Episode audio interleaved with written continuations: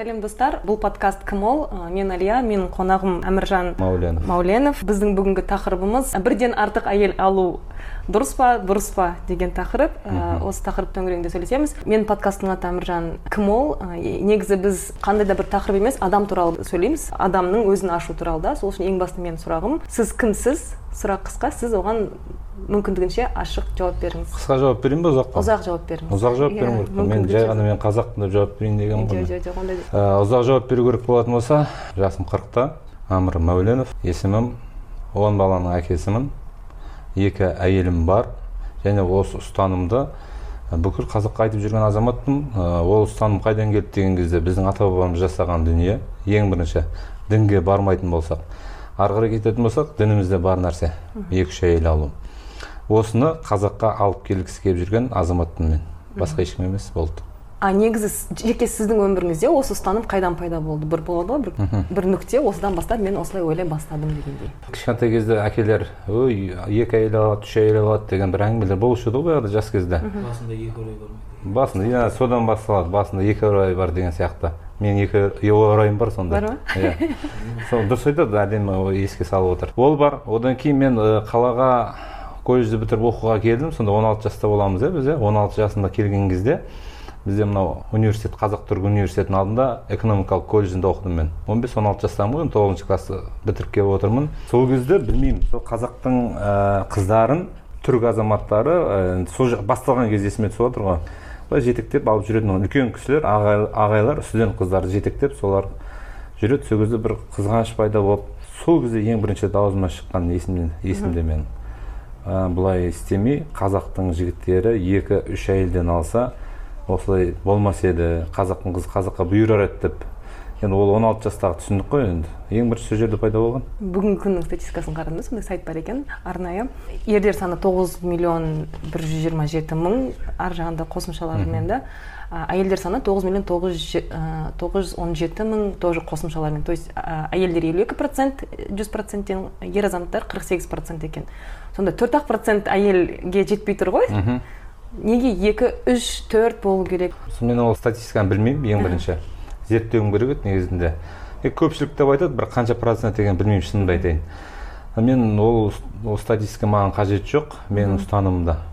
Бұл жай ғана слабый еркектер ә, азаяды ғой бұл кезде. Бос жүрмейтін болады еркек адам. Ә, бұл жерде прям бұл оған байланысты емес менің ұстанымымда. Ә, қыздар бос жүр одан кейін мынау еркектердің басына екі қыздан келеді үш қыздан келеді сол үшін алу керек деп мен еш жерде айтпаймын. Бұл жерде еркектердің мықтылығын арттыру үшін ғана бұл. Жаңағы табиғи іріктеу деп те айтсақ болады. Біріншісі екіншісі мысалға ә, доступный әйел көп қазіргі заманда. Оны өтірік айтуға болмайды негізі шынымен. Бірақ ол доступный әйел қайдан болды дегенде опять же ол сұранысқа бай- байланысты доступный әйелдер бар. Соның кесірінен енді мысалға күйеуден ажырап қалған немесе ә, жасы келіп жатқан қыз келіншектерді мықты жігіттер екі үш төрттен алып тастайтын болса мына жақтағы сәл кейінге қалдырып жүрген жалқаулық жасап жүрген жауапкершіліктен бас тартып жүрген еркектер өз үшін өзінің бір әйелінен артылмайтын болады а- а- айырылмайтын болады да. Содан кейін семьялар сақталып қалады балалар ұлдар қыздар мейлінше өзінің әкесінің қолында қалады. Менің ұстанымым сол ғана. Қоғамға пайдасы сол ә, ажырасу аз болады дейсіз. Ажырасу аз болады зинақорлық азаяды. Әлемде емес енді қазақ елінде ғой енді бірінші қазақ. Осы қазақстанды айту керек тұрып жатқан елімізді айту керек. Ал ә, екі әйел алдыңыз үш әйел алдыңыз жарайды төрт әйел болсын. Бізде ондай заң жоқ иә? Бізде ә, неке неке ә, мемлекеттік неке ә, бір ақ рет қиылады екінші рет қосылатын болсаңыз сіз айырылысып екінші рет алу керексіз да? То есть дұрыс тегін беру ең бірінші заң заң ол жаңағы құдайдың одан кейін ата бабамыздың заңы. Ал енді осылай жасаған адамдарды ешкім соттап жатқан жоқ қой қазір. Иә не запрещено Не запрещено, иә. ондай ә, значит не рұқсат етілмеген. Наоборот за- запрет қою керек сол кезде көп адам осылай істейтін еді негізі. Өйткені адамдар жаңағы запрет қойған нәрсеге құмар болады ғой негізі. Осы жерін түртіп қою керек еді сол кезде наоборот көбірек жасайтын болады жоқ ол негізі пока мүмкіншілік бар кезде жасай берсін. Ертең көбейгеннен кейін ол заңға енгізіліп кетеді ғой. Проблема емес ол. Андай сөз бар да бізде қазақта иә? Қазақ байыса қатын алады дейді иә? Бұл получается тек қана байлардың яғни қалталы кісілердің мақал толық айтылмай қалды бұл жерде. Қандай мақал негізінде қазақ байыса қатын алады байығысы келсе де қатын алады дейді. Негізі иә? мақал кейін қысқартып жіберген ғой. Қазақ байығысы келсе де қатын алған. мәселе қалтаға келіп тірелетініне келісесіз иә? Жоқ, Мүмкін- тірелмейді, мен оған келіспеймін. мүмкіндігі бар ер азамат екі отбасын екі келіншекті оның әрқайсысынан туылған он шақты баланы өзіңіз мысалы екі отбасыңыз бар екі он, екі әйелден он балаңыз бар. Солардың бәрін асырауға мүмкіндігі бар адам ғана бұндай қадамға барады. Енді осы жерде не үшін айтады қазір қазақ ә, әйел мен еркек тең дейді да сөйтіп келеді да бірден осы кезде екі үш әйел айтатын кезде асырау керек деп еркектің мойнына іліп қояды Жоқ, не ауылда үшін ас, асырайтын ешкім емес даже мен өліп қалсам да екі бала екі әйелден туған балдарым олар өмірін сүре береді даже лучше өмір сүруі мүмкін. Сондай бай әкелердің кесірінен слабый бай, балдар пайда болады негізінде. Бай әкелер ыыы, негізі мықты жағдай жасап беріп жатырмыз деп ойлайды ғой. Немесе соның немересі бәрі слабый болып қалады. Сол үшін негізі менің ұстанымда адам ақша тапты ма тек қана өзіне өзінің арманына жарату керек. Бала шағаға қалдырам бала шаға үй алып беремін бала шағаға машина алып беремін деген вообще ұстаным жоқ. Мен өзім ақшам өзім ақшам өзіме жаратамын мен. Он бала ата ананың міндеті балалы болғаннан кейін әр баланы жеткізу. 18 жасқа дейін как минимум ыыы, өзі оқуына түсіп ары қарай дұрыс қой он сегіз иә. жасқа дейін он сегіз жасқа Иә, дейін б- 18 жасқа не істеу дейін керек 18 жасқа дейінгі баланы оқытудың өзі киіндірудің өзі ары бері жүріп тұрғанның өзі істейді? біраз қаражатқа тұрады вот именно әйелге не выгода деймін да мен білгім выгода наоборот жұмыс істеуге дамуға свобода ғой свобода пайда болады ғой. Екі әйел болған кезде. Обычно бізде не істейді бір әйелді алады да е байлап отырғызып қояды соны давай сен бала ту менің әке шешеме қара деп отырғызып қояды сөйтеді да өзі сапарға кетеді ана жаққа кетеді мына жаққа кетеді сөйтіп не істейді бұзылады әйел керек болады любовница пайда болады а соның орнына екі үш әйел алатын болса сол проблема наоборот шешілмей ма бір әйел жұмыс істейтін болады бір әйел үйде отыратын ә, немесе кезек кезек жасасын. Беш, анау туып жатқан кезде бір әйелің. Ол бала шағамен үйде шешенің қасында отырады. Қасында бір әйел жүреді. Одан кейін ананың да туатын уақытысы келеді ғой. Бала туатын уақыты сол кезде ана әйел алма кезек қой бәрі. Уақытысымен просто соған сабыр сақтау керек. Енді бұл жерде наоборот айтады әйелді байлап қояды дейді не жоқ бұл жерде әйелге қайда еркіндік береді. мысалға қазір заманда айтады успешному мужчине нужна женщина которая имеет в гостях королевы в кухне там э, домохозяйка в постели там еще добавь бізде қазақта бала туатын әйел тағы керек. Сонда төрт әйел болып тұр да. Получается бір әйел сол төрт рөлді орындау керек. Сол төрт рөлді ойындаған орындаған жүрген әйелді өмір сүруге өзінің арманын орындауға уақыт болмай қалады. Ал бұл жерде айтып отырмын ғой өзі табиғат бойынша табиғаттың жаратылысы бойынша сіз де білесіз иә сондай әйелдер достарыңыз бар шығар. Бір әйел бала туғанды жақсы көреді оған ешнәрсе қызық емес. Бір әйел бар иә жұмыс істегісі келеді мысалы әлемді аралағысы келеді бір танылғысы келеді сондай сондай бір әйелдер бар иә. Бір әртүрлі әйел бар мысалға. Бұл жерде наоборот просто дұрыс емес түсінік қалыптасқан душит етіп қояды деп. Ондай емес наоборот әйелге еркіндік береді ғой ол көп әйел сіздің ә, екі келіншегіңіз жұмыс істейді ма? Жұмыс істейтін уақытта жұмыс істейді істемейтін уақытта істемейді. Жоқ жарайды істеген кезі болды ма? Иә, сіздер иә. отбасылы болғаннан бері? Болды. Өздерінің таңдауы бойынша жұмыс істейді. Таңдау бойынша вот именно таңдау бойынша жұмыс істей алады да. Бұл жерде ә, мысалға менің бір әйелім просто ештеңе істемей ақ қойшы мен өзімнің денсаулығымды жақсартайын әдемі болайын маған анау өзім спортпен айналысқаннан кейін тоже фитнеспен айналысатын қыз келіншектерге қарап қоясың ғой былай сол кезде давай мен болып берейін осындай дейді да давай болып бер болды фитнеске уақытысы бар жеке өзімен айналысуға уақытысы бар. Азаннан кешке дейін мені аңдып отырудың қажеті жоқ мысалға. Әркімнің өзінің еркін уақытысы бар да. Кім болғысы келеді сол болады ғой бұл жерде. Жарайды қараңыз өмір сондай иә? Өм- өмірдің аяғы өліммен бітеді. Ә, сіз қазір ә, табыс тауып тұрсыз оларға мүмкіншілік беріп тұрсыз. Ә, фитнеспен айналысуға үйде отыруға там қалағанын істеуге иә? Ә, сіз жоқ болдыңыз өмірден кетіп қалдыңыз өтіп кеттіңіз. Ә, екі келіншегіңіз ә, бас, ә, айналысатын ісі жоқ. Әрқайсысына бас басына бес баладан иә түсінгенім бойынша. Бес баладан ол балалар әлі есейген жоқ сонда тұрған жоқ. не істеу керек? жоқ бір әйел алған адамдар өлмей ма не сонда? Өледі. Олар не істейді? Бес жеті бір бір еркектің жеті баласы бар әйелі бар өліп қалды әкесі өйткені бір кісінің бір бес баласы бар.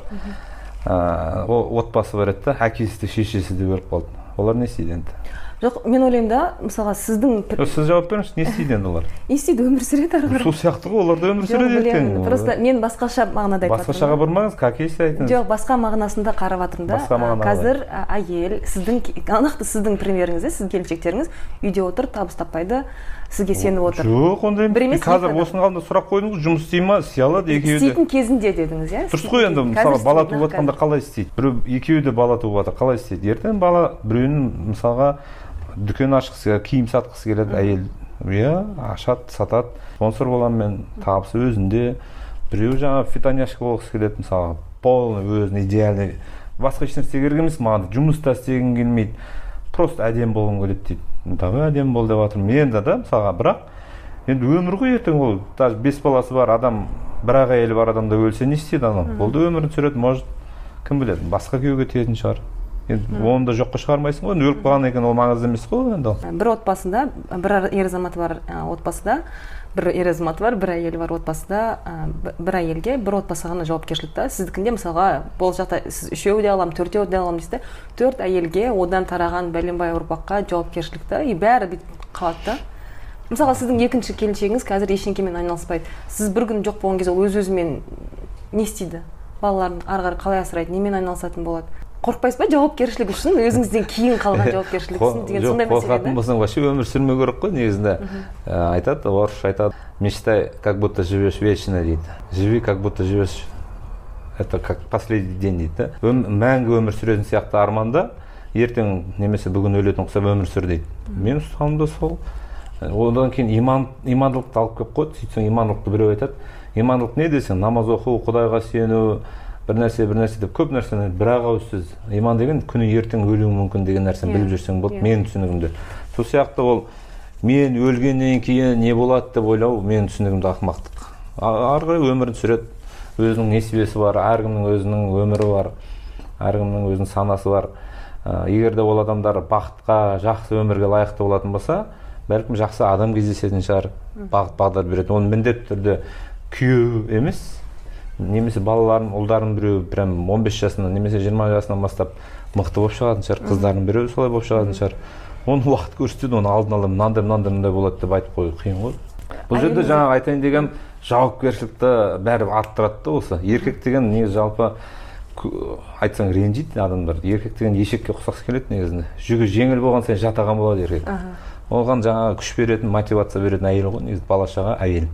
Әйелі көп бала шағасы көп болған сайын ол күшті болады негізі мотивация мықты болады. Мотивацияңыз аз болып жүрмесін? Маған ба? Сәл азайып жатыр иә сәл азайып. Жарайды. Әйелдер жағына келейік та. Негізі вообще осындай тақ- осы тақырыпты қозғаған кезде көбінесе еркектер бір бірінің арасында или болмаса негізі еркектің арасында болады да бұл тақырыпта әйелдің вариантын тыңдамайды да вообще сіздің келіншегіңіз бірінші келіншегіңіз қалай сізге келісім берді екінші әйел алуға? Ол кім? Немен айналысады жасы нешеде қазір? Өйткені мен білемін да өз басым мен мысалға оңайшылықпен көне қоймаспын маған конкретно аргумент көнбеспін. әйел адам жалпы өмірде жаратылысы солай келте ойлайды. Негізі солай да өзі. Барлық жерде солай жазылады ғой. Келте ойлайды әйел адам Ә, мен өзіме сенімді болдым бәрі жақсы болатын. Одан кейін тәуекел қылдым жаңағы ұстаным. Бәрі біз өлуіміз мүмкін. Бүгін немесе ертең немесе жүз жылдан кейін. Түбі бәрі өліммен бітеді ғой. Сол үшін ештеңеден қорыққан жоқпын. Әйелім прям шапалақ ұрып қарсы алып көнген жоқ. Жылады да ренжіді де. Бірақ мен сендірдім ертең жақсы болатынына. Сен не үшін жамандап айтасың? Давай осылай өмір сүріп көрейік те біз. Бес жыл сом- көрейік көрейік он жыл көрейік. Одан кейін барып айтасың жақсы жаман екен дедім. Как раз қазір он жылдан асты ғой енді сонда енді жақсы екенін айтып жүр ғой. А дұрыс екен дұрыс айтыпсың деп та. Просто еркек деген сол мықтылығы сол ғой көрсету керек та. Олар солай өмір сүріп көрмегеннен кейін білмейді қалай екенін. Өмір сүріп көрмеген адам жаман жақсы деп айтпау керек. Әйелдердің бәрі айтатыны сол ғой олай өмір сүріп көрмеген бірақ соны жаман деп айтады да енді бірінші әйелден екінші әйелге көндіруде ключевой сөзіңіз қандай болды иә негізі Ә, енді мүмкін сол сөзді пайдаланып қазіргі жастар екінші әйел алып қалуы мүмкін шығар. Бір сөзбен көнбейді ғой. Қандай амалмен көндіре алдыңыз? Просто істеймін мен алам дедім да алдым болды басқа ештеңе. Тыңдамадыңыз ба? Иә тыңдамадым мен алмайсың деген аласың деген әңгіме маған маңызды болған жоқ. Алу керек дедім да мен әйел аламын дедім алу керек дедім да алдым. Одан кейін теңдік деп айтады көп жағдайда тең болу керек әйел алды деп та қалай теңдік деген мынандай нәрсе бар да әйелдердің арасында. Вот соны еркектер жіберіп алмау керек. Жас алсын кәрі алсын разница жоқ мысалға. Бір әйелмен он жыл өмір сүрдің иә? Ертең бір әйелмен өмір сүріп жатқаныңа бір ақ жыл болды. Вот сол жерде қандай теңдік болатынын көп еркек білмейді негізінде. Мына ох екі әйелі бар адам тең тұру керек дейді да он жыл тұрған әйелімен кеше ғана үйленген әйелінің арасын мысалы теңеп қояды. Мысалы қасында болуды қону мысалға да осы жердің өзінде теңдік жоқ қой уже. А сен он жыл тұрған әйелдің қасында бір күн қондың екі күн қондың кеше ғана үйленген әйелдің қасында екі күн қондың деген нәрсе жоқ та. Ол да сол ана қиыншылықтарды танып білуің керек ол сені баурап алу керек сөзімен махаббатымен жылуымен күтімімен тағы да тура сол сияқты он жыл болмаса да бір үш төрт жыл төрт бес жыл кетеді мысалға да сол кезде барып үлкен әйелдің дәрежесіне жетеді да кіші әйел а бізде он жыл өмір сүрген әйелін жайлап шетке ысырып қояды да екінші әйелді алады да енді жастығына ма или басқасына ма сол типа теңдік қылып наоборот кіші әйелдің қасына көп кетіп қалады да конечно содан кейін үлкен әйелде обида пайда болады бірінші әйеліңізден екінші әйеліңіздің айырмашылығы қандай айырмашылық жоқ бәрі бірдей әйелдер тура сондай қыз іздедіңіз ба? бірінші жоқ вообще мен мынандай қыз деген жоқпын. Әйел алу керек дедім алдым кейіннен өмір сүріп көрсем әйелдердің бәрі бірдей. Әйел әйел деп қарайтын болсаң бірдей да ал оның енді мысалға ә, қылығы біреудің бір жерін жаман болса екіншісінің сол жері жақсы ана жақта. Ананың мына жері жаман ба? мынаның мына жері жақсы да. Просто сонда бір бірінде қарама қарсы наоборот ол бір қарасаң бірдей бір қарасаң бірдей емес өзің қара, қарағаныңа байланысты да қандай көзқараспен қарайсың? Қараңыз сіз мемлекеттік неке қиып бірінші әйеліңізбен жаңағы свидетельство о браке бар иә неке қию туралы куәлігіңіз. А екінші әйелмен ол жоқ наверняка иә өйткені мүмкін иә. емес қой бізде заң бойынша ондай мүмкін емес. Ертеңгі күні сіздің балдарыңыз он балаңыз бар ә, уақыт деген зымырап өтеді есейіп ә, тұрмыс құрады қыздарыңыз ұлдарыңыз үйленеді. Сонда екінші әйеліңіздің қызын мысалға ұзатып жатқан кезіңізде сіздің болашақ құдаларыңыз айтады да тоқалдың балалары деп кемсітеді сөйтіп деп қорықпайсыз ба? Енді сондай құдалар бұйырса амал жоқ. Естімегенсіп қоя саламыз. А бірақ мені сыйлаған құдалар адамдар олай айтпау керек. Мені сыйлайтын. Мені сыйлайтын адамдар кездеседі деп сенемін мен ғой уақыт келе.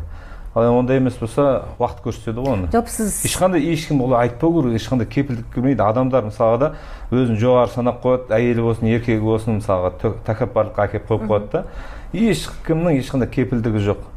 Бәлкім олар да сондай отбасы кездесетін шығар маған оны неге жоққа шығарасыздар олар да осы ұстаным ұстанған адамдар болатын шығар.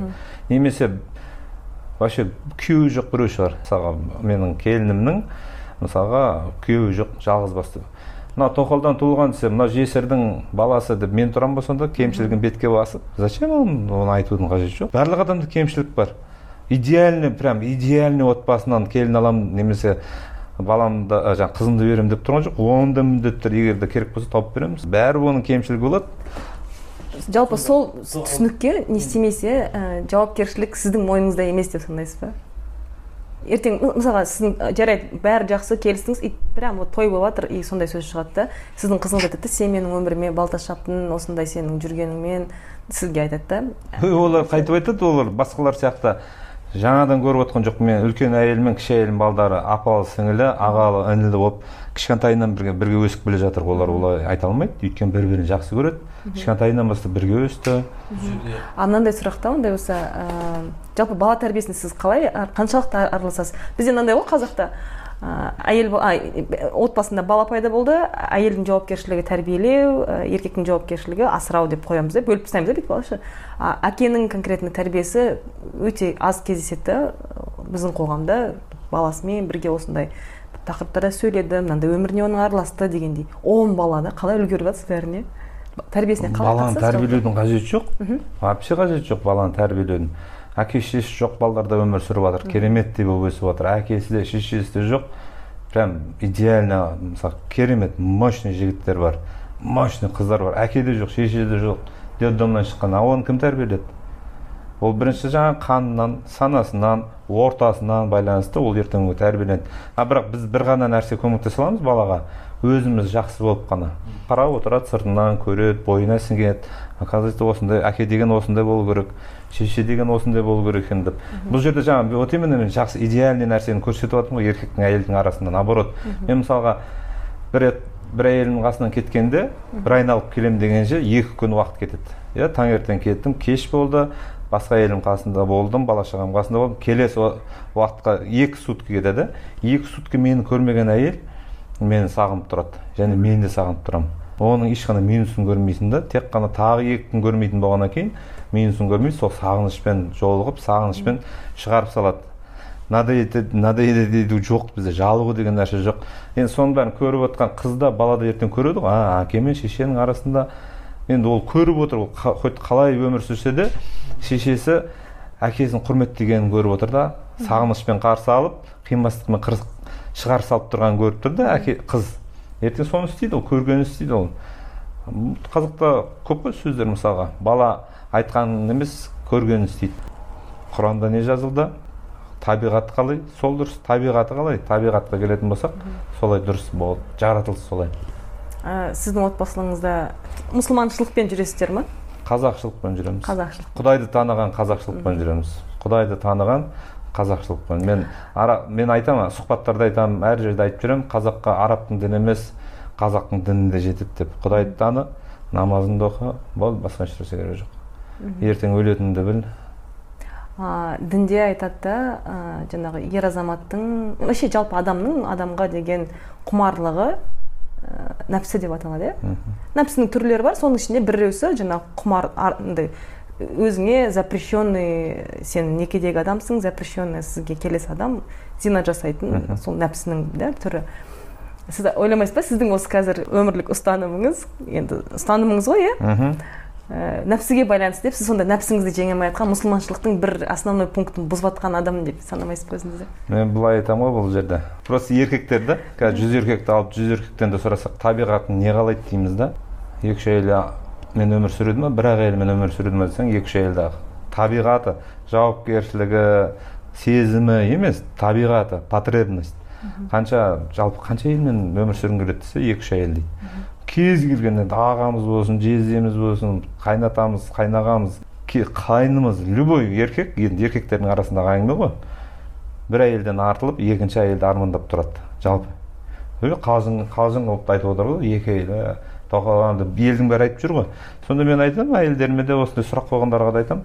менің разницам не? бүкіл еркек екі әйел алсам екі әйелмен өмір сүрсем екі үш әйелмен деп армандап өтеді. Мен сол арманымды орындаған адаммын ғой. Получается елдің бәрі солай армандап елге қарап жан жағына қарап одан кейін бұзылатыны бұзылып жаңағы зинасын жасап айында болсын жылында болсын жасап өтеді. Ал менікі наоборот нормально қайда? Как положено ғой менікі оның несі нәпсі ол табиғаттың жаратылысы ғой. Табиғат солай жаратты. Енді мен айтып отырмын ғой дінге кеткім келмейді да дінге кеткеннен кейін ол енді қиын сұрақ. бір жерден болмаса бір жерден қателесесің ол жазылған құран бойынша сүре бойынша аят бойынша сөйлеу керек. сол үшін мен оны дінге кеткім келмейді. табиғат деп айтайыншы. табиғат қалай жаратты? еркек пен ұрғашыны. бір еркек ұрғашы. Жалпы да осы идеяның көп әйел алу деген идеяның бірақ жағы да сонда получается ердің еркілігін әйелдің қолдау арқылы арттыру. Жарайды бұл нәпсі емес нәпсі болсын мәселе ода емес мәселе именно екінші үшінші бірнеше әйел болуында ма? Жоқ әлде все таки екінші жағы бар ма? Өйткені біз алдын сөйлескенде сіз айттыңыз мен қазақстанның демографиясын көтергім келеді дедіңіз көп балалы болсын деп ше? Сол жағынан керек енді. Екеуісі параллельно жүрген мақсат па? Тек қана сіз туралы емес? жоқ жоқ параллельно дұрыс параллельно ол да бар.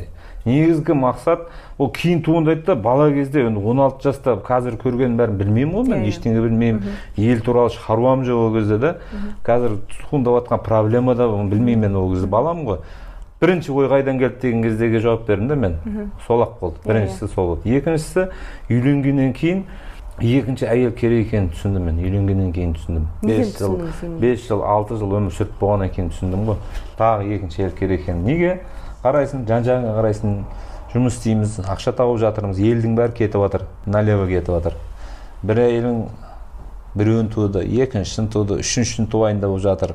Қарап тұрсаң уже елдің бәрі кетіп жатыр да қасындағы жүрген адамдардың бәрі почти кетіп жатыр кетіп жатыр. Сонымен сен де кетесің ғой бір күні. Жаңағы ғой елдің бәрі жалаңаш жүрсе сен де жалаңаш жүресің. Қаяққа кетіп жатыр? Зинақорлыққа зинаға кетіп жатыр да жан жақтан. Мен қыздармен кездесіп жатыр былай былай. Өзіміз де уже кете бастадық. Рас айтамын былай бүйтіп кете бастадым мен де. Сөйлесе жай неден басталады? Жаңағы сөйлесіп көремін ешнәрсе қалмайды шай ішеміз по делу ғой анау мынау содан енді оны дінді ескертіп қойған бір әйелмен бір еркек жеке қалмасын деген ғой. Уже по любому нәпсі оянады. Сөйтіп сөйтіп қарасаң кетіп бара жатыр. А демек бұл жолдан тыйылу керек. Тыйылу үшін не керек? Екінші әйел керек деп сол кезде керек екенін түсіндім да балалар жағын иә айтпадық? Көп бала саны көп болу керек дедіңіз да?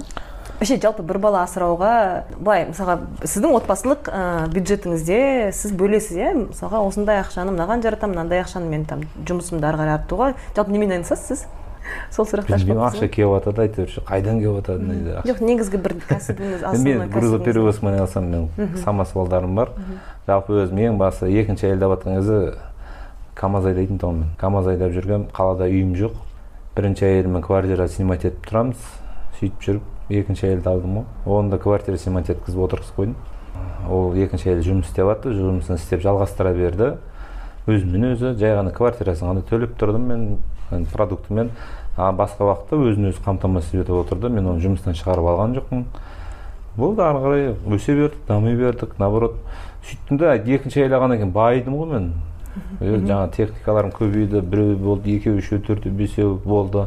Он шақты болды да. Сөйтіп соңғы кезде қарасам сәл что то тоқтап қалды. Содан кейін баю керек деп. А мен қай кезде байыдым деген кезде екінші әйел алған кезде байыдым дедім да. Сөйтіп тағы да үйленейін деп тағы да әйел алайын деп жүрген себебі сол да бар. Негізі баю үшін жалпы инстаграмда сізде жетпіс төрт мың оқырман қайдан пайда болды? Жетпіс төрт мың оқырман. Ең бірінші мен негізі анау үйрену керек қой енді бұл инстаграмға да келу қанша жыл өнерді бітіріп келе алмай жүрген адамдар да бар да интернетке сұхбатқа үйрену керек болды. Мен енді бұған отыз алты жасымда келдім мен инстаграмға отыз алты отыз жеті жасымда. Оңай болған жоқ сол үшін жай ғана автолюбитель. Мен өзімнің жаңағы хоббиім бар темір терсек машиналар соны салып жүрдім мен сөйтіп аудитория автолюбительдер. Жас балдар сондай еді. Кейіннен әйел тақырыбымен шықтым. Жылқышыбайдың сұхбатына. Содан кейін басқа да адамдар тыңдай бастады. Жалғыз ол емес одан кейін көп қой. Қос қоғамдық өзіміздің өңірде қазақ, қазақстанда қай жерде бір проблема туындаса қолдан келгенше сол жерден табылып қолымнан келгенше жақсылық жасап көмектесіп сөйтіп жүргеннен кейін танып жатыр ел. Сол сондай оқырмандар ғой сіздің жетпіс төрт мың оқырмандарыңыз орталап айтсақ қазақи аудитория иә қазақтың қазақи. жігіттері мен жарайды қыздар да бар шығар енді арасында білмеймін қыздар көп менде қыз келіншектер көп. Енді Солар сіз қолдаушыларым солар вот сіздің осы сол сол қыз келіншектер пропагандаңызды үгітіңізді иә естіген жас жігіт жаңадан үйленген мысалға. Сәл дұрыс емес түсіну керек мүмкін да сіз онымен жеке бүйтіп сөйлесіп өзіңіздің ойыңызды түсіндіріп жатқан жоқсыз ғой? Қандай жолмен жүрдің қалай келдің? Мұсылманшыл может оның мұсылманшылығы кемірек шығар дегендей да. Ол дұрыс емес осы үгітті түсініп басқаша қате кетіп қалады деген жауапкершілік үшін қорықпайсыз ба? Мен сізді жоқ мен жалпы бір сұрағым да жауапкершілік үшін қорықпайсыз ба? Отбасыға да қатысты қоғамға да қатысты. Қорықпаймын. Мен өзім ниетім жақсы әршетін құдай реттейді деймін де жүре беремін ниеттен деп. Жарайды жаңағы балалар туралы сұраққа қайтадан келейік та. Ә, он балаңыз бар бүгіндікке. Че то онша қатты байымай жатырмын. Тағы да байығым келеді дейсіз да. Үшінші әйел аламын деп тұрсыз да. Осы осы этапта үшінші әйелге көшетін он он баланы асырауға сіз қанша ақша жаратасыз? Сіздің бюджетіңіз ойбай ау айналайын ау асырай асырай дейді деп айта бересің. Асырайтын бала деген мал емес қой. Малды асырайды. Баланы жоқ бәрібір де. баланы тәрбиелейді баланы туғызады бағыт бағдар береді. Бала деген нәрсені асырайды малды асырайсың. Жоқ оның тамағы бар оқуы бар ә, киімі айтып бар. отырмын мен мен өліп қалсам да олар өмір сүреді. Мен қазір бүгін өлсем олар ертең аштан өлмейді ғой бәрі. Жоқ бір сумма бар ма осындай сумманы мен балаларға жаратамын деген. Жоқ ондай сумма жоқ. Қаражат мәселесі жоқ сумма жоқ. Қайтадан мен сұраққа- 15 жасар балама енші беріп жібергенмін 15 жасында еншісін беріп жібердім білмеймін не істесең осыда мен саған ештеңе бермеймін деймін. Одан кейін балдарыма ал- әсіресе айтамын мен осы тапқандарымның бәрін ешқайсысы сендердікі емес деймін ғой әкенің малы балаға мал мал болмайды өздерің табасыңдар. Мен мен 28 жасымда менде ештеңе жоқ тұғын менде ешнәрсе жоқ тұғын бір камазым бар еді оны еншіме берген. Сонымен жұмыс істедік қой. Сол енді маған маған обидно да еркек баланың маған маған обидно болар еді. Негізі білмеймін мен ол маған әкем маған бір үй болмаса бір екі үй бір машина тастап кетсе маған біріншіден вообще неприятно екіншіден минусты қалып кетеремін мен негізінде маған маған вообще неприятно ол. Әке әкем немесе ағам үйімді машинамды дайындап беру деген маған вообще қызық емес ол.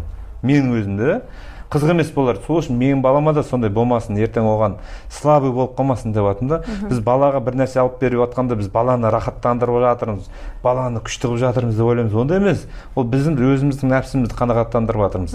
Біз оған машина әперген кезде телефон әперген кезде ой пап ты такой лучший ты такой красивый ты такой мощный деп айтады ғой иә ал ол ол балаға пайдалы емес ол.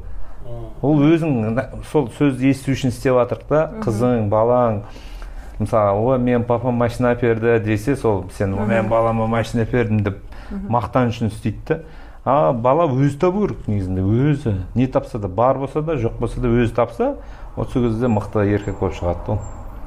Жалпы мынандай да ә, көп балалы болу не үшін керек қазір біздің қоғамға деймін да кезінде ерте заманда иә сондай бізде болған идея көп балалы болу керек деген. Себебі не үшін керек емес.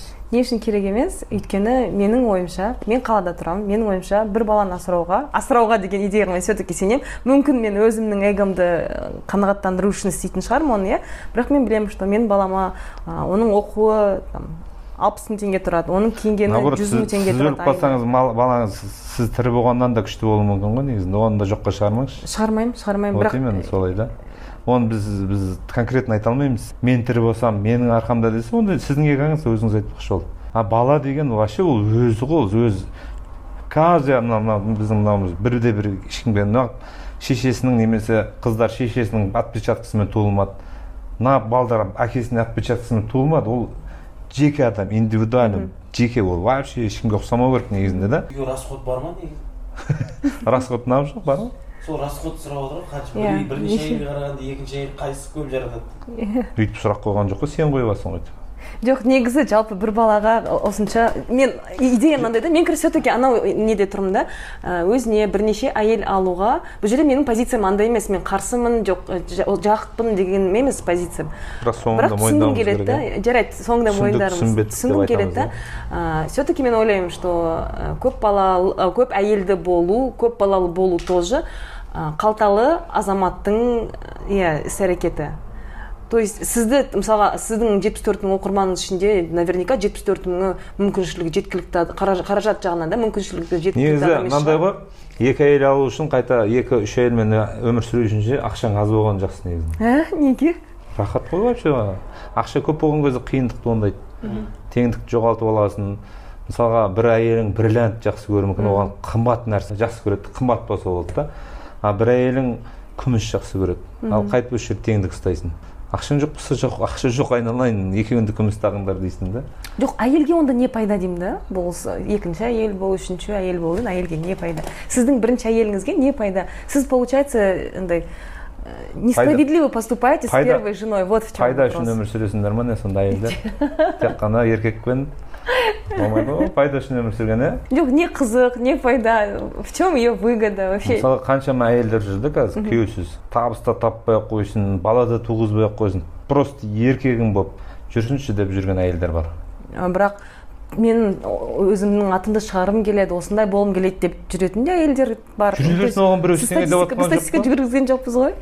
Жоқ өйтті жүре берсін. Мен бүкіл қазаққа немесе осы мен жетпіс төрт мың оқырманыма немесе он мың жиырма мың көрген оқырманның біріне әперемін деп отқан жоқпын керегіңді ал. Керек деп санайсың ба? Жаса. Керек емес деп жаса, санайсың ба? Жасама мен барып әркімнің үйіне барып болмаса қолына ұстап алып барып үйлендіріп жіберіп жатқан жоқпын. Ешкімді ешкімге әйелдер бар жаңағы просто еркегің болып жүрсе екен. Сіз айттыңыз содан кейін жоқ мен жұмыс істеймін а, өсемін өнемін деген сияқты деп. Енді сіз қандай әйел алғыңыз келеді сонда? Еркегің болып жүрсе дейтін ба әлде өсемін өнемін деген қыз ба ондай қыз жүре берсе жүрсе жүре берсін бірақ. Жалпы дәл қазіргі ұстанымым негізі өссем өнсем бір дамысам деген әйел. Мені дамытатын шабыт беретін да жаңағыдай әйел бұл жерде екі үш төрт әйел болған кезде айтып отырмын ғой мейлінше свободно болады мейлінше уақытысы көп болады ғой.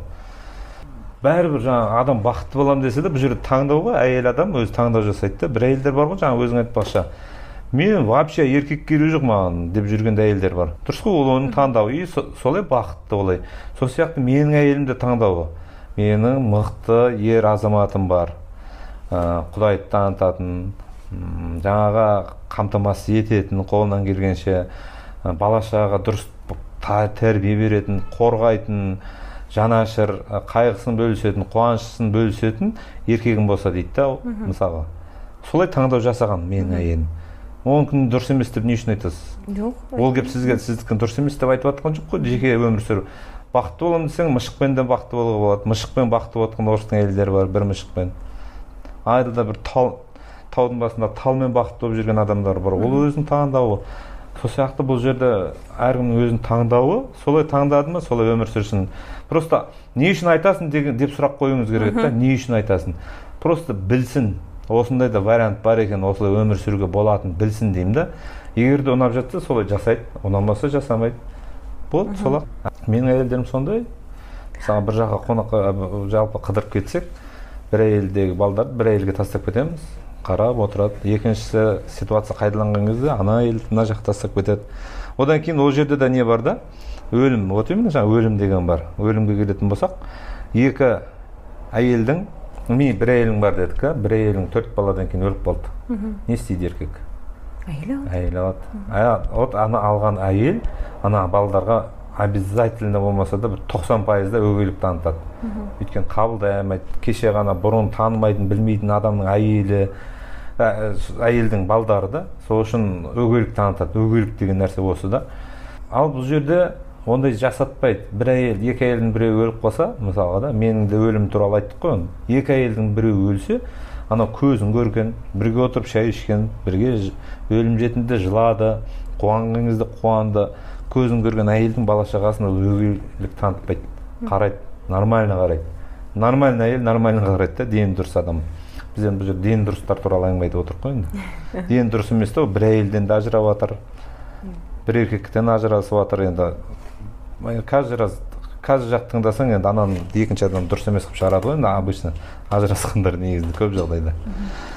Одан кейін жаңағы еркектердің де арасында қазір көп интернетті ашып қалатын болсаң ойбай мына өгей әке өгей қызын зорлапты ә, бөлесін зорлапты балдызын зорлапты деген әңгіменің бәрі не үшін қайдан шығып жатыр оны кім ойланбайды. Ол соның бәрі жоқ болса мен ешкімге екінші әйел ал деп айтпасам жаңағы педофилизм дейді бір нәрсе бір нәрсе жаңағы. Ойбай атасы келінімен болайын деп қатты болмаса қолап кетіп артына түсіп көп иә бар иә. Соның бәрі қайдан шығып жатыр кез келген нәрсенің шығу шығу төркінін іздеу керек қой. Содан болды. Бір еркектің басына бір әйел проблема содан. Екі үш әйелі бар еркек құдайды таныған. Жаңа нәрсенің бірде біріне бармайды. Балдызына да бармайды келініне де өгей қызына да мысалы сондай ой да туындамайды да. Вообще өйткені ода и так екі үш әйел бар ғой. Не қылады ол? Зина да жасамайды. Вообще зина бөтен адам туралы айтайықшы оны ешкім есепке алып жатқан жоқ қой қазір жасалып жатқан ал анау нәрсе мысалға жоқ ол мүлдем жоққа айналады. Жоқ а, көп қой сондай жігіттер? Ер азаматтар ә, бір ғана отбасымен бір, бір ғана келіншегімен әп әдемі жағдай жасап қоғамға да көмектеседі бала шағасы да көп. Күп күшті өмір сүріп жатқандар да өмір сүре берсін оларға мен тиісіп жатқан жоқпын олар не? Барып үйіне тұрған жерінен барып сен жоқ олай істемеске деймін да істесін да енді. Олай сол идеальный отбасын үлгі тұтып соны үлгі қылып көрсетіп жүрген адамдар бар иә бізде қазақстанда. Міне бір әйел бір күйеу болу керек. Деп соны жаңағы пропаганда жасап жүрген адамдар бар иә? Сен айтпа сенікі дұрыс емес деп жатқан жоқпын ғой оған барып. Соныкін дұрыс санай ма солай өмір сүрсін халық. Менікін дұрыс санай ма былай өмір сүрсін таңдау бар да. Неге ол айту керек неге мен айтпауым керек? Айта берсін. Мысалы сен айт вообще жалғыз жалғыз өмір сүру керек те. Құқың бар ғой айтуға? Сол сияқты менің де құқығым бар. А таңдау адам өзінде ары өзі таңдасын да оны. Сіздің инстаграмыңызда сізге мен сізге тоқал болғым келеді деп жазатын қыз келіншектер бар ма?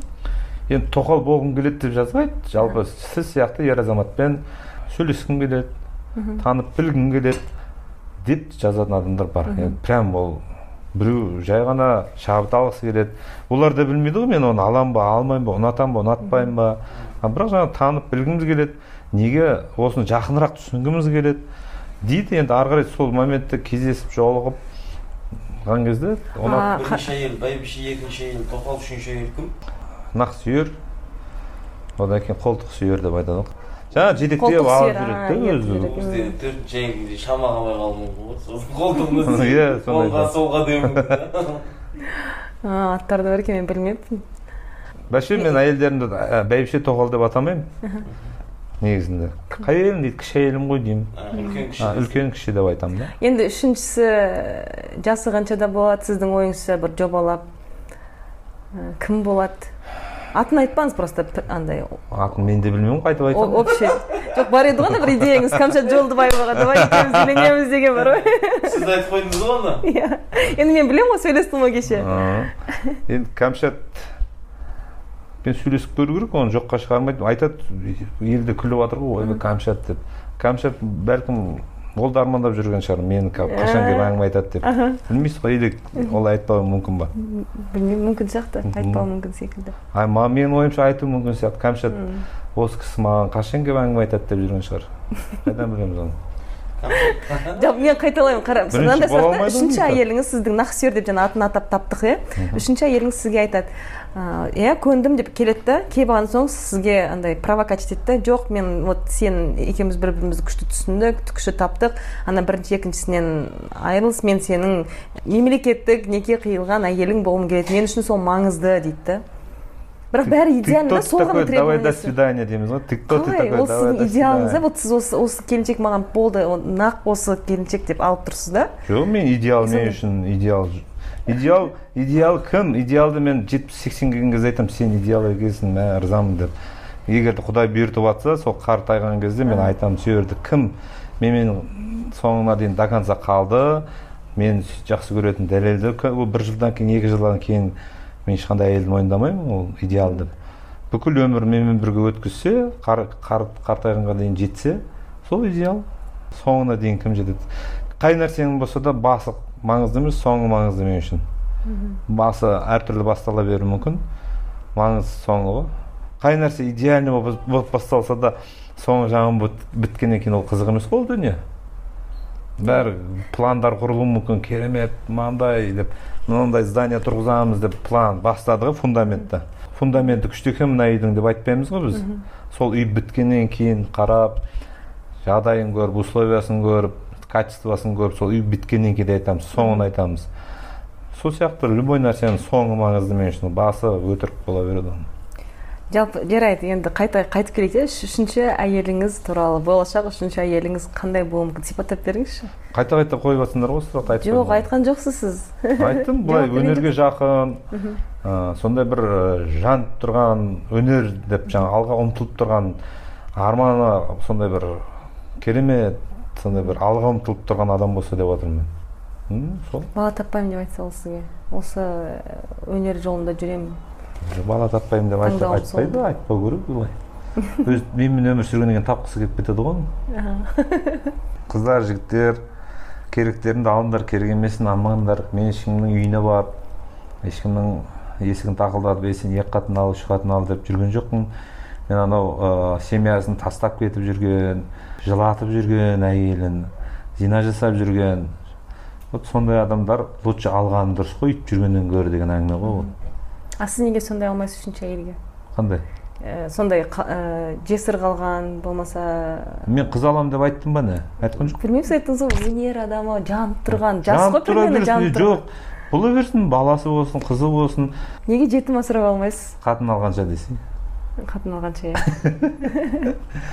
вгд бар ғой ол жерде. Жаңа сендер ұқсап вгданы есептеу керек қой мысалға бала алғаннан кейін оның оған оған аналықта махаббат көрсетуің керек әкелік жауапкершілікті көрсетуің керек иә жетім дегенге келетін болсақ жетім. Күйеуі жоқ. Кәм, кәмелет жолға жасына толған қыздарды жетім деп айтады негізінде. Күйеуі жоқ. Өйткені ол әкенің жауапкершілігінен кетті ғой. Ол жеке өмір сүріп жатыр оны ер азамат естіп тұрмын жоқ солай. Э, еркегі болу керек табиғат бойынша еркегі болу керек. Ол да бір жетім оған да бір қорған керек қой. Любой әйелге қорған керек демек ол жетім қорғансыз болса. Сонда э, өзінің шешесі тәрбиелейді оны. Өзінің шешесі. Э, сен бұл жақтан жаңағы қамқор боласың да. Лучше жаңағы жетімді шешесімен қосып асырап аласың ғой бұл жерде получается. Сіздің екі қазіргі келіншектеріңіз әйелдеріңіз ә, жетім асырап алсаңыз оған ана бола алмайды деп ойлайсыз ба? Жоқ болады ғой. Болатын шығар бірақ гарантия бере алмаймын мен болады деп. Конкретно айта алмаймын өйткені оны неге екеуі бір бірімен бірге шай ішіп бір бірінен бала алмасып енді көмектесіп олар жүргенге өздерінің балдарымен әлек қой. И так и так өзінің баласымен әлек. Олардың басын ауыртып қатыртып басқа баланы сен бауырыңа басып осыны деп қинап не аласың? Лучше өзінің анасы тәрбиелесін. Жоқ жоқ болса да қазір жесір әйелдер бір баламен екі баламен үш баламен қалып кеткен әйелдер жоқ болатын болса мен тыныш отырармын да тыныш. Бар ғой толып тұр да вот соларды алсын деймін да. Сөйтіп ала бастайды да жаңағы мықты мықты еркектер жаңағы баласымен қызымен қалып қалған жас қыздар көп та соны ала бастаған кезде анау тайраңдап жүрген еркектер бар ғой қатын алмай жауапкершіліксіз жүрген. Солар е бізге қатын қалмай бара жатыр ғой деп сәл әрекет қылатын шығар. Өзінің әйелінен ажырамайтындай көңілінен шығып одан кейін доступны әйелдер де азаяды сондай проблемалар шешіліп сізге кетеді сұрақ сіз екінші әйел болып шыққыңыз келеді ме? Жоқ. Сіз мені өзгертуіңіз керек ой санамды или мен сіздікін өзгертуім өзгерді ме өзгермеді ме жоқ өзгерген жоқ шынайы. Бұл кісі бағана біз екеуміз сөйлесіп жатқан кезде бүйтіп айтты. Маған не пайда деймін да мен өз өзімді жасақ қойған адаммын. Балам бар табысым бар үйім бар жайым бар. Бәрі бар менде деймін да. Енді совсем андай потребность природная потребность деген ғой главный аргументтер иә. Природный потребностьті қанағаттандыратын вибратор бар да. Не керек маған онда деймін да. Өйтіп біреудің екіншісі үшіншісі болып жүргенге. Мен нақ бір бір ер азаматтың әйелі болғым келеді не жалғыз жүргім келеді. Осындай да екі ғана таңдау да. Егер маған қазір сіз дәлелдеп берсеңіз саған мынандай выгода бар. Мен саған бүйтемін сөйтемін десеңіз мен ойланайын. А мен қазір көріп тұрған жоқпын да ешқандай выгода. Мен получается бұл кісінің жағдайына көну керекпін. Мен получается өзім өзімнің проблемамды бәрі шеше беру керекпін. Еще ана басқа екі әйелді мындай мойындау керекпін дегендей да. Маған Сізде қанша бала шаға та. менде бір қыз бар. Бір қыз бар иә қаншадан туасыз Жоқ, вибратордан қараңыз. қаншадан туайын жатсыз эко бар ғой эко. Бала табуға болады негізі. Экодан туылған баланың табиғаты тағдыры не болады? Асыраймын. Жоқ табиғаты не болады? Табиғаты адам болады не болады? Енді медицина соншалықты дамығаннан кейін сонда сіз көрдіңіз ба сіз өзіңіздің жаңағы жеке эгоизм жаңағы тәкаппарлық қой енді бұл соны жеңбей бала шағаның тағдырына балда шауып тұрсыз ғой. Жоқ жалпы негізінде е, түп түптеп келетін болсақ иә мен шынымен де кеш алдында сөйлескенбіз сол сұрақты айналдырып әкеліп қойып тұрсыз ғой сіз маған. Бала тапқым келеді. Мен ә, жалғыз қыз емес ә, одан көбірек бала санын қалаймын. Ә, бірақ ә, менің ойымда бала ә, атамен де анамен, анамен де әкемен де туылған болу керек та. Енді получается өзіңіз сөзіңізге өзіңіз қарсы шығып жатсыз ғой енді мысалға просто жаңағы жеке тәкаппарлық пен эгоистік нені жеңе алмай тұрсыз да бұл жерде. бір нәрсені алу үшін бір нәрсе беру керек та адам. Мысалға бай болу үшін уақытыңды нервыңды бересің. Айтып отыр сынақ бұл өмір негізінде да. Мен прям идеальный өмір сүріп жатқан отбасыларды білмейді екенмін. Ол инстаграмда идеально көрсетуі мүмкін. Тура сол сияқты инстаграмда идеально көрсетіп жүрген отбасылар ажырасып жатыр ғой бір қарасаң. Прям муза тұтып алақанына шығарып вертолетпен мінгізіп вертолеттен түсіріп жасап жатқан әйелдер біреуімен бір әйелмен бір күйеулер ажырасып жатыр иә Иә. қайда кетті махаббат? Бәрібір соңы бәрі быт шыт та мысалы. Сол үшін жаңағы иә бұл жерде жеңуге тура келеді өзіңнің мен не үшін? деген сияқты. Жоқ бала шағам ә, балам балам именно дұрыс адамнан туылсын дұрыс адамның ә, тәрбиесін көрсін. Бұл жерде иә экодан туып аласың да ертең вообще дұрыс емес еркек шығады. Бала туғың келетін шығар иә мысалға. Ол дұрыс емес шығады ол болатын мүмкін енді қиын енді. Вообще тоқсан пайыз дұрыс емес он пайыз дұрыс болуы мүмкін да. Өйткені әкесі мүмкін кім? сізде нақты факт жоқ қой ондай иә? Мысалы әп әдемі туылып жатыр жүріп танимын мен сондай балаларды экомен жоқ болашақ ертең еркек болған отыз қырық жас ше оның отыз. Сондай ә, оның кім болатынын әлі білмейміз ғой оны уақыт көрсеткен жоқ. Біз білетін нәрсені қолдана берейік та. Бізді білетін бойынша қырық елу жас елу жастағы еркектерден мықты мықты балдар туылады да. Әсіресе елу жасқа келген осы біраз келіншектермен үлкен кісілермен сөйлестім да ең үлкен өкініші кімге болса да тиіп немесе сол бұрынғы күйеуімен көп бала туып көп бала туып сол сондайға арнамаппын өзімді деп өкінеді. Опять же елу ә, елуден ә, дан асып үлкен жетістікке жеткен байлық сондай бір қызметте болсын да сондай бір өзімді өзім жасадым деген әйелдер мен енді он әйелмен сөйлессем оны да солай айтты да. Мүмкін исключение тағы бір екі әйел бар шығар осылай болған дұрыс болды деп жатқан А, көпшілігі солай айтады өкінеді да. Лучше сол көп бала туу керек еді. Ә, қартайғанда мысалы қырыққа келгенде бір бала туып алуым керек еді. Соған махаббатымды арнап сол маған мотивация болатын еді деп жүрген. Талай ақымақ болыппын. бірінші күйеуіммен тұра беруге болатын еді. Одан кейін болмаса қаншама приложениелер түсті. Содан да екінші болып тиіп алу керек еді. Болмаса әйтеуір біреуден туып алу керек еді. Былай дұрыс деген адамнан туып алу керек еді деп өкініп жүрген елу жастағы әйелдің. Он адаммен сөйлестім оны да солай жауап берді да маған солай өкініп отыр. Демек қазіргі ол жасың дұрыс мен свобода деуі мүмкін да. Бірақ елу жасың басқа нәрсені қалайды да. Опора қолынан жетектеп сәл. Тойға баратын құдалыққа баратын қызың күйеуге беріп жатқан кезде құда болып тұратын. Ой кеше кеше күйеуің ана үйде болып еді ғой бүгін неғып тұр деп айтады деп қорқасың ба мысалға? А зачем а жұрттың әң- әңгімесі. Зачем? Бар ғой ең басты әке бар мысалға. Одан кейін жаңағы балаға келетін болсақ бала деген ол әкенің қандай болу керек екенін көру керек. Отношениенің қандай болу керек екенін кішкентайынан бастап көру керек. Әйел мен еркектің арасында қарым қатынас қандай екенін көру керек ол. Ал сен жалғыз жарайды экодан туып алдың ол көрмейді ғой ол. Біреудің үйіне барып көрсетіп отырасың ба былай өмір сүру керек ерлі зайыптылар деген деген қызыңа сен көрсетесің қалай күйеуді құрмет қылу керек? деп. Ұлға әкесі көрсетеді қалай ол әйелді құрмет қылу керек? Әйелді қалай сайла- сыйлау керек қалай жақсы көру керек? Ол әкесі көрсету керек ұлға ал оны жалғыз басты ол көрсетемez мен талай әйелдерді білемін да жалғыз басты да баласын айтқанын тыңдатқызу үшін жаңағы жеке эгосына байланысты уксус ішеді. Ә, бір бәле өзіне қолын жұмсайды өтірікті алып қалады. Мысалға жалғыз әйелдер бүйтеді мысалы сіздердің бір қателіктеріңізде әйел затының. Ә, балдары соның айтқанын қалағанын жақсы көреді да бал өзінің балдарының сол әйелдің айтқанымен жүріп тұрғанын қалайды. Сөйтеді да әйел болған кезде әйел болса маменькин сынок деп өзінің күйеулерін тағы жек көреді да. Шешесінің айтқанынан шыға алмайды дейді. Ана жақта шеше болып тұрған кезде сол баланың сол шешесінің айтқанымен жүргенін жақсы көріп тұрады. Соған неше түрлі шантаж жасайды. Соның айтқанын тыңдатқызу үшін. Білеміз ғой енді көріп жүрік қой өмірді. Сөйте тұрады да ертең өзі әйел болған кезде а он ничего не решает там он маменькин сынок маған шешесінің айтқанымен жүріп тұратын еркек ұнамайды деп сөйтіп айтады әйелдер. Өзінің сөзіне өзі қарсы қарсы шығады да. Әйел заты. Просто әшейін эмоциямен ұра береді ғой әшейін. Ол кейінді ойламайды да. Елу жасыңды ойлап көрші жаңағыдай ситуацияны. Жоқ үміт та менде. О- елу жасқа шейін әлі он бес жыл бар ғой. Елу жасқа шейін енді жалғыз болып қалмайтын шығармын. Маған да тең болатын. Жоқ кімге тиесің вот да вот сол сұрақ. нақсүйерім жалғыз әйелім кім деп ол жоқ кім ол? Кім? Демек сенің жасың отыз бесте. азаматы. жоқ сенің жасың отыз бесте иә? Демек ол қаншада болу керек? Менімен жасты Менімен сәл үлкенірек сәл үлкен отыз бес қырықтың жасында иә? Иә. Ол жалғыз басты болу керек жалғыз басты ол. Не істеп жүр ол жасқа дейін? Жоқ ол жас не істеп жүр ол?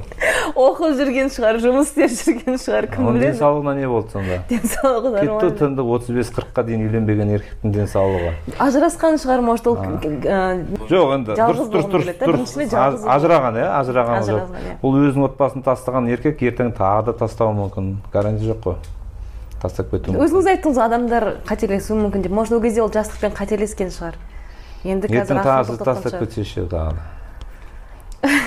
сомнение ғой бұл жерде де сомнение ешкім гарантия бере алмайды мысалға да. Ешкім гарант бере алмайды. Нақты не келтіре алмадыңыз ғой енді до конца тұрып олай дұрыс емес деп. Мен келтірген сияқтымын негізінде. Бұл бірақ сіздің соңғы сөзіңізде ә, мен енді жаңағы Эксперт ретінде. Ә, мен де бір азаматқа тұрмысқа шығамын дедіңіз. Иә. Соңғы сөзіңізде бірақ ә, осылай жалғыз басты болып қалмаймын дедіңіз ғой енді. Жоқ мен ондай басынан ондай ұстанымым бар деп айтқан емеспін. Жоқ сіз жаңа айтып қалдыңыз ғой жаңа бір бір нәрсені қолдана беремін өмір сүре беремін дедіңіз ғой. Жоқ мен өзіме өзім туралы айтпадым. Мен жалпы солай істеуге болады ғой дедім да. Енді мүмкіншілікті айтамын да қазір. Енді жиырма бірінші ғасыр екі мың жиырма бірінші жыл сондай мүмкіндіктер бар екенін білесің. Бәріміз де білеміз дұрыс қой енді ондай мүмкіндік бар мынандай да мүмкіндік бар да. Ол енді жоқ жаңағы нәпсіге келіп тірейтініміз менің нәпсім менің табиғатым солай қалап тұр да мысалы любой еркектің табиғаты сол да. Күніге бір әйел болса дейді да. Просто өз өзін тиеді тыяды құдайдан қорқады. Әйелін құрметтейді соның соның есебінен тоқтатады. А еркектің табиғатына келсе күніге бір әйел болса дейді да бөлек бір біріне ұқсамайтын әйел болса дейді. Еркектің табиғаты солай. А еркектің әйелдің табиғаты мүлдем олай емес. Басында уәде бергенбіз. Е сіздікі дұрыс е менікі дұрыс деп шығамыз дегенбіз. Екеуміз де жеңілмедік дейміз бірақ жоқ нақты сұрақ мынандай болды да. Немен көнемін иә мен дайынмын там екінші бірнеше үшінші әйел болуға деп иә. Не бұл кісі айтады жоқ мен осымен тоқтадым дейді да иә. дәл қазір мені меня не убедить в том плане что мен қазір әлі үміттеніп тұрмын да. Әлі менде елу жасқа шейін сіздің мысалыңыздағы елу жасқа шейін он бес жыл бар. Мүмкін мен қазір есіктен шығамын и мені қарап тұрайықшы. Өмірлік жарым. екеуміз. есіктен шыққанда. Қарсы алады иә сондай үміт бар да. Сол үшін әлі айта алмаймын. Нақты осыған көндім деп та. Жалпы мен бұл бұл неге тоже қарсы емеспін да? То есть пока меня не касается. Категорически андай бүйтіп андай флаг ұстап алып мен осы еркектермен соғысамын деген нем жоқ мақсат.